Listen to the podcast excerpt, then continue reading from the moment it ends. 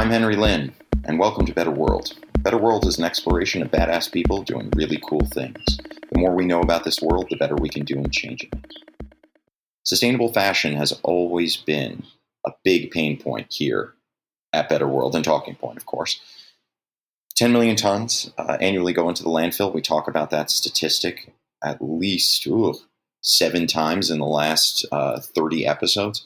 Um, and it is a challenge that is something that we can directly influence as consumers, uh, as as woke fashion protesters, and uh, more importantly, as people who can reuse fashion, recycle fashion, uh, and resell fashion.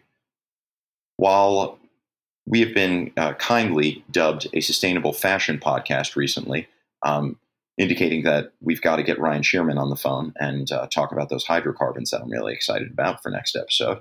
Um, we are committed to talking to as many companies who are tackling the circular economy challenges uh, as we did with Thousand Fell.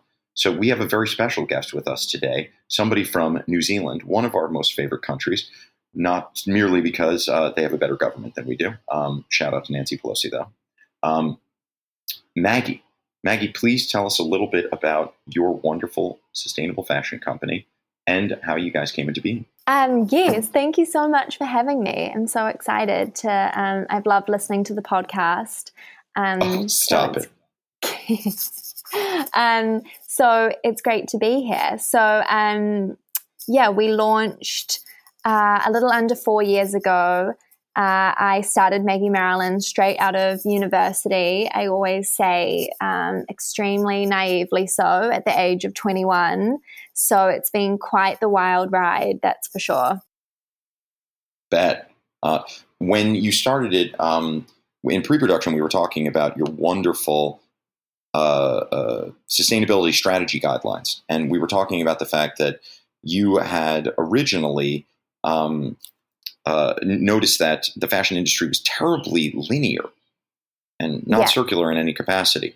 And you yeah. you ended up solving for that, but discovering uh, that sustainability wasn't just in the supply chain.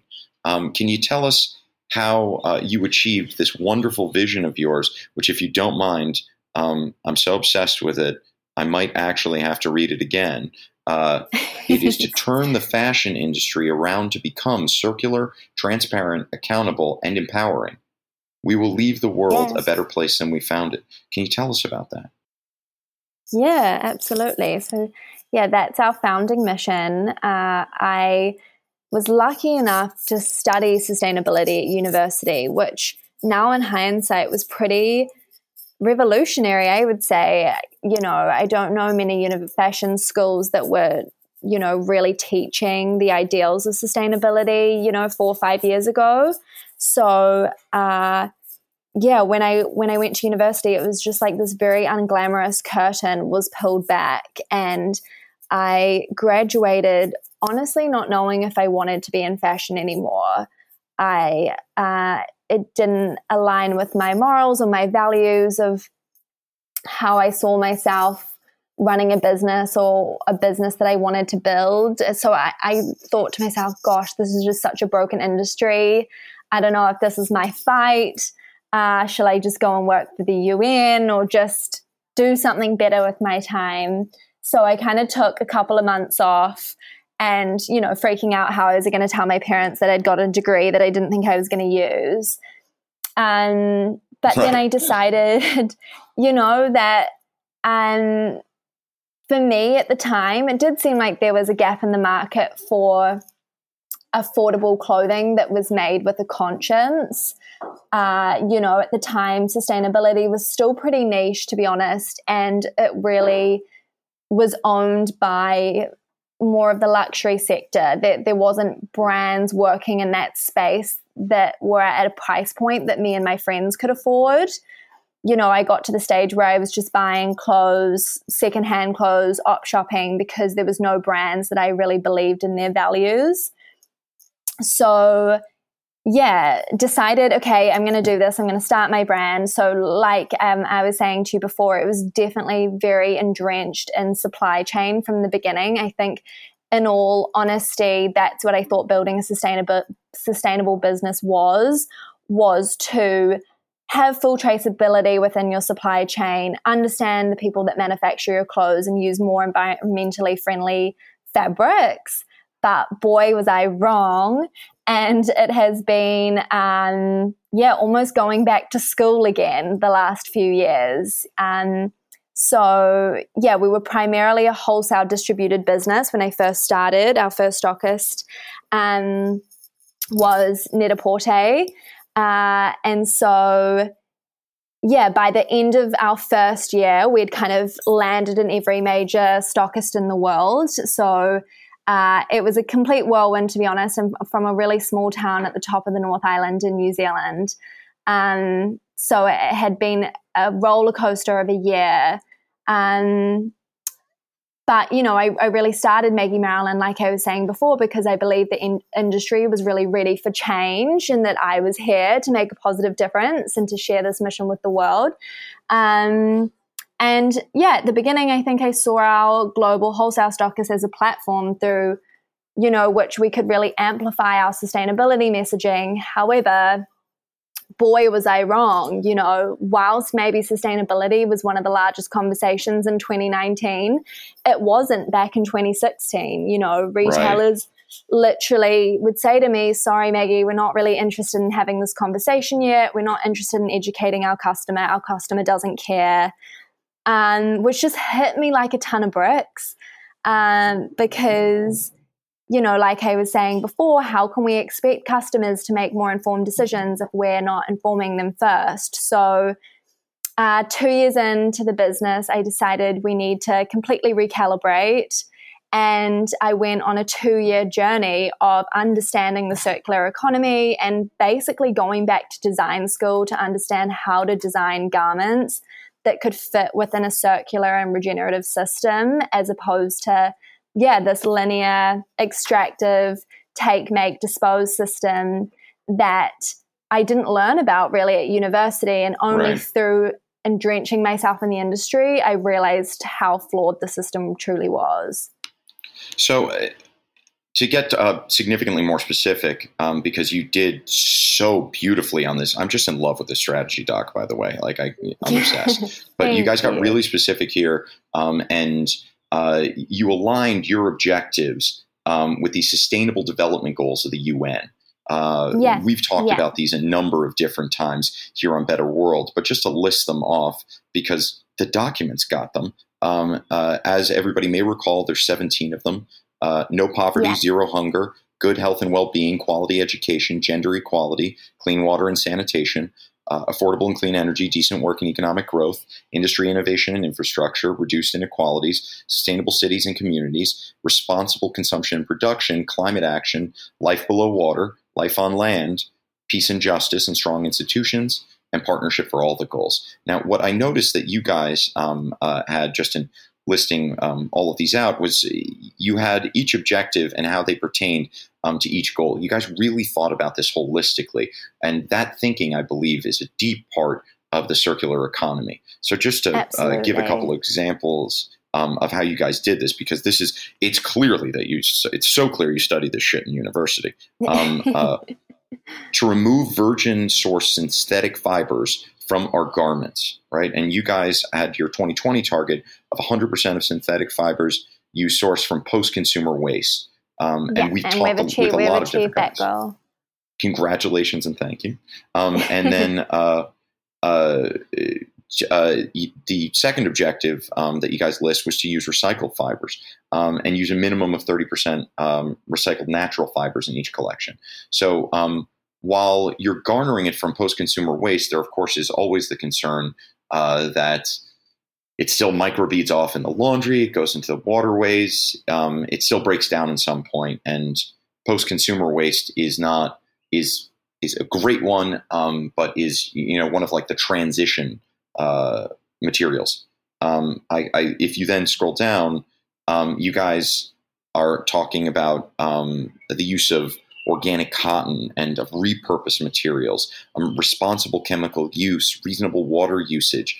Uh, you know, you guys really, really get in here. Um, can you tell me um, exemplary animal welfare? Oh, can you tell me a little bit about what um, after identifying this for your 2020 targets, I'm very interested in where you think sustainability goes. What are your 2022 or 2025 targets? Yeah. Where do you think you yeah, can get absolutely. to? Absolutely. Important question. I mean, it's an interesting journey because we wrote the sustainability strategy uh, towards the end of 2018 and we launched it early 2019. So, you know, we're coming. And you hit it 2020, bam. yeah, yeah. And so it's funny looking back at some of these goals because when we first wrote it, we thought, wow, this will be amazing if we achieve this. This is so exciting.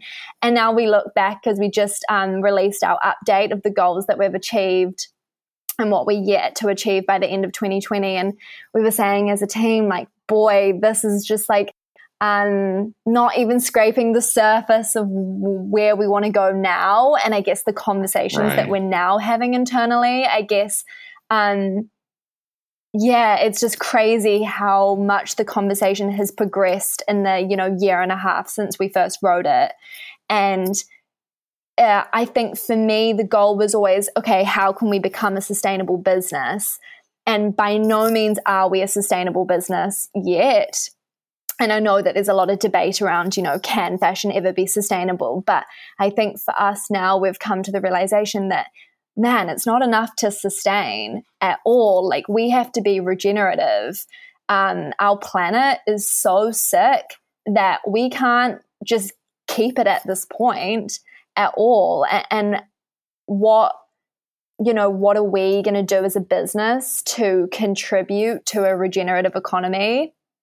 Those are the sorts of conversations that we're having now. And don't get me wrong, these are still really new, and we're starting to understand what our you know, um, our next sustainability strategy will look like that will bring us out to the end of 2022. But we're having conversations with, you know, our merino farmers in New Zealand about transitioning to regenerative agriculture, regenerative farming practices. And that's just something that, in all honesty, even two years ago was not on my radar.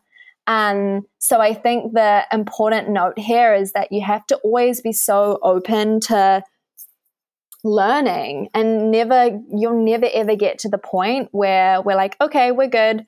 We've ticked off our goals. We're this amazing company. No there's like more room every to grow year every year. Oh totally. Every year we realize oh my god shit we've still got so much to do. Like are we sustainable? No. Are we regenerative? So what are some of those things that you're that you're going towards? What, what are the like what's the next frontier for 2025 i think you know, a question that we have started to get asked a lot by our customers actually, and wider stakeholders in the business is, you know, how do we grow from here whilst our goal being our end goal to be a regenerative business, right? Like that seems like counterintuitive. How can we support growth and the regenerative economy? And I think um, yeah, that's where we're at at the moment. There's conflict between growth and social and environmental impacts. Um, but I think that, you know, the work that we're doing with our new Somewhere line is definitely hitting us on um, the right path towards being a regenerative business. Um, you know, designing our garments that are fit for a circular system. Um, you know, designing waste out of our business and and clothing that is made to last and that's from natural fibers and existing materials and not having this huge drain on natural resources so that you know our ambition can still be to grow as a business. But i guess that as we grow in size and influence we can really i guess decouple this growth from the use of resources and our environmental impact um, so that you know we may employ more people, we might may generate more revenue going forward and clothe more people, that our impact on the environment will be regenerative, and that our impact on our supply chain can actually be empowering. Um, so yeah, that's kind of our higher level mission for the next few years, and it's pretty ambitious, but we really believe that we can get there. I think you have to believe that you can get there. You really do, and so it, first off, this is awesome. And the fact that you've been doing this since 2016, you've been in this game for a long time, how are you influencing the rest of the community and the rest just by leading by example, of course, is sufficient and is incredible. But uh, how are you helping the, the rest of the community and the rest of the world get there? I think that's why growth is an interesting conversation alongside you know the sustainability conversation because we do realize that in order to have impact in this industry and to change the fundamentals of how our fashion industry operates, you know, we do need scale for that to have impact. Uh, and so, yeah, th- that's that's really our our goal. Our goal is to not be um, a, a boutique business at the bottom of the world, but how can we actually grow to be um, an exciting and innovative business that can inspire larger businesses within our industry. And yeah, I think as well, we talk so much about education and educating our customer. Uh, and it's really exciting to see how much the conversation of sustainability and fashion has grown in the four years that we've been in business. And now, like, the conversations we have with our customers and how they challenge us, I think is the thing that excites me the most. They ask us these questions around growth and how that can be sustainable or how we can actually be regenerative and what does regenerative agriculture even mean? And they challenge us on what we say so that there's no room for greenwashing, which is really exciting. And that's not something that existed four years ago, I don't think. No, it did not, certainly. Yeah. Um, the majority of uh, the folks that we have had on are focused in um, in certain segments of fashion. So uh, either in high fashion or um, we've had a couple in uh, recycle tech fashion. Um, and the future of sustainability probably is um, a combination of both, if not a number of different types of fashion. Yeah, for sure. Uh, where do you guys see yourselves growing into? I, what types of fashion? I think really and, uh, in the and, and, where accessible space. To be honest, I think, and you know, that's where there's most room for improvement. Oh, absolutely. I think so. I mean, hey, luxury has a lot to answer for as well. Sometimes luxury is no better, they just have thicker margins. But um, right. I, you know, part of one of the many reasons I got onto this journey of circularity and uh, creating this new Somewhere line was two years ago, I started to receive quite a few emails from customers saying how much they believed in the values of the Maggie Marilyn brand and they wanted that those were values that they shared in and that they wanted to buy into, but it just wasn't something that was com- attainable to them at all. And they asked if we would ever do a line that was slightly more accessible. So it kind of, um, yeah, it was a bit of a light bulb moment to me that, you know, why should sustainability be a luxury? I, I, truly believe that everyone should be able to buy into their values. And, you know, I'm not talking about the fact that we're trying to make a $20 t shirt. You know, our um, somewhere line right. starts at, um, you know, a $65 t shirt. But to us, um, that's a price point where we can give our customer a great great quality product that will sit in their wardrobe for a long time to come and that has the ability to be recycled and sit within a circular system and ensuring that we're empowering everyone in our supply chain and minimizing um, the negative impact that we have on the environment. So i think that's something to me that feels really exciting and where we can have the most impact, where we can um, appeal to a really wide audience. And that for so long, fashion has been exclusive, and fashion has told us, you know, it's for the elite few.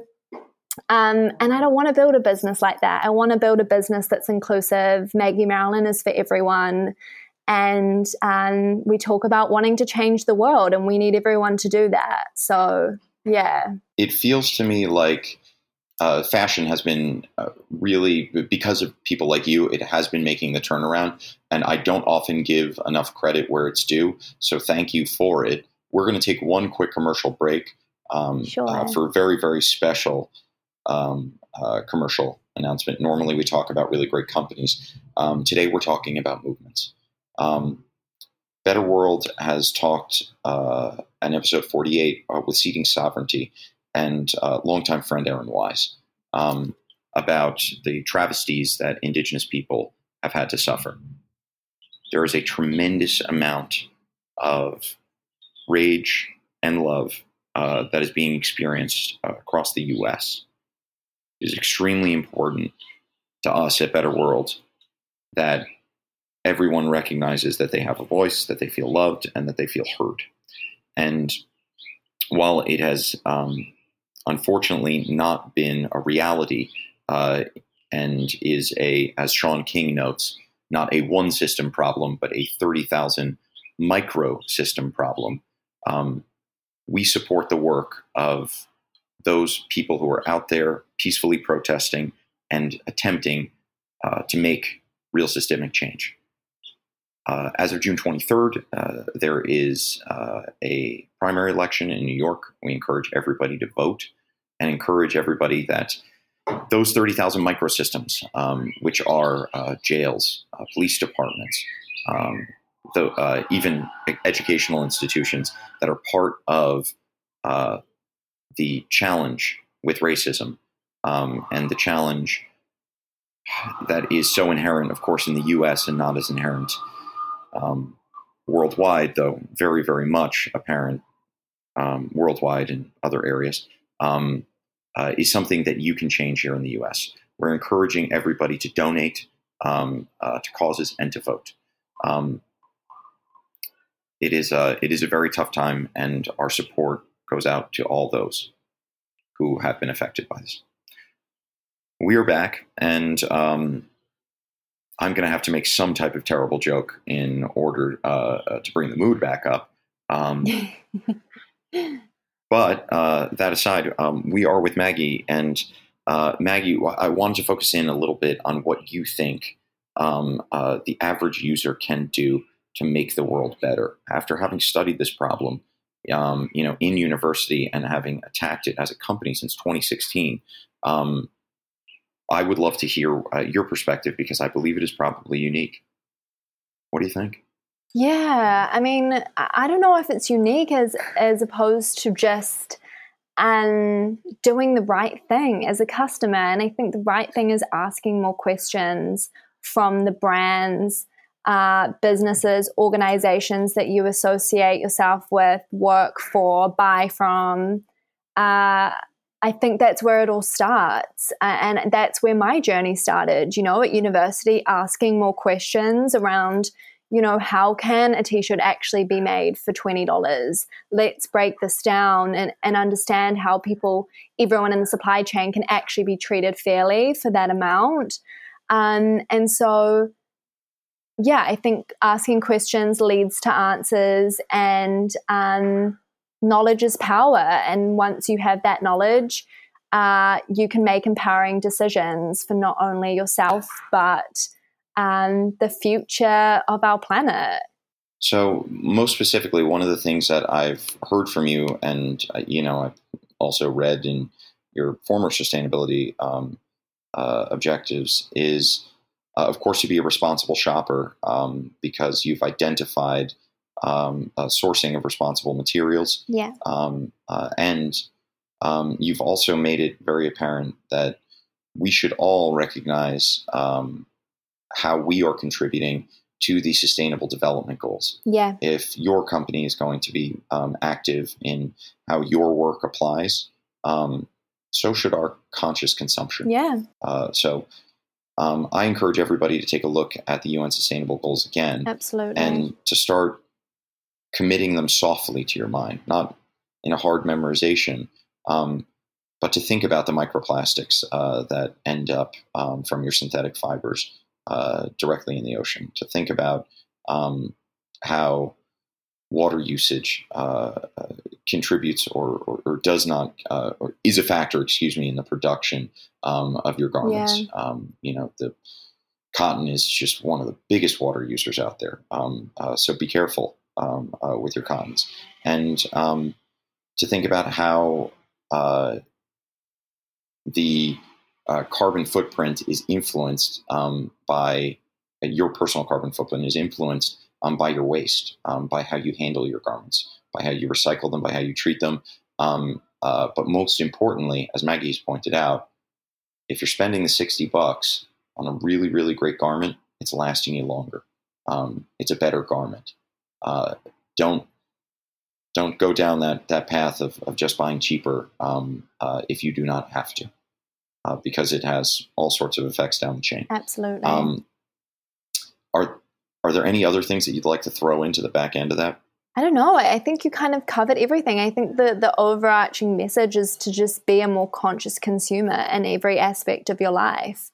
Um, you know, I, I do really believe that it's up to businesses and organizations mm. to do uh, the tough work and the groundwork of uh, making a better product for their customers. I really believe that. But I, I think that as a customer, you know, customers have enormous power in voting with their dollar and deciding to support uh, a small local business as opposed to um, a larger corporate. I think that, uh, yeah, understand the power that you really have to um, to to change the world. So yeah.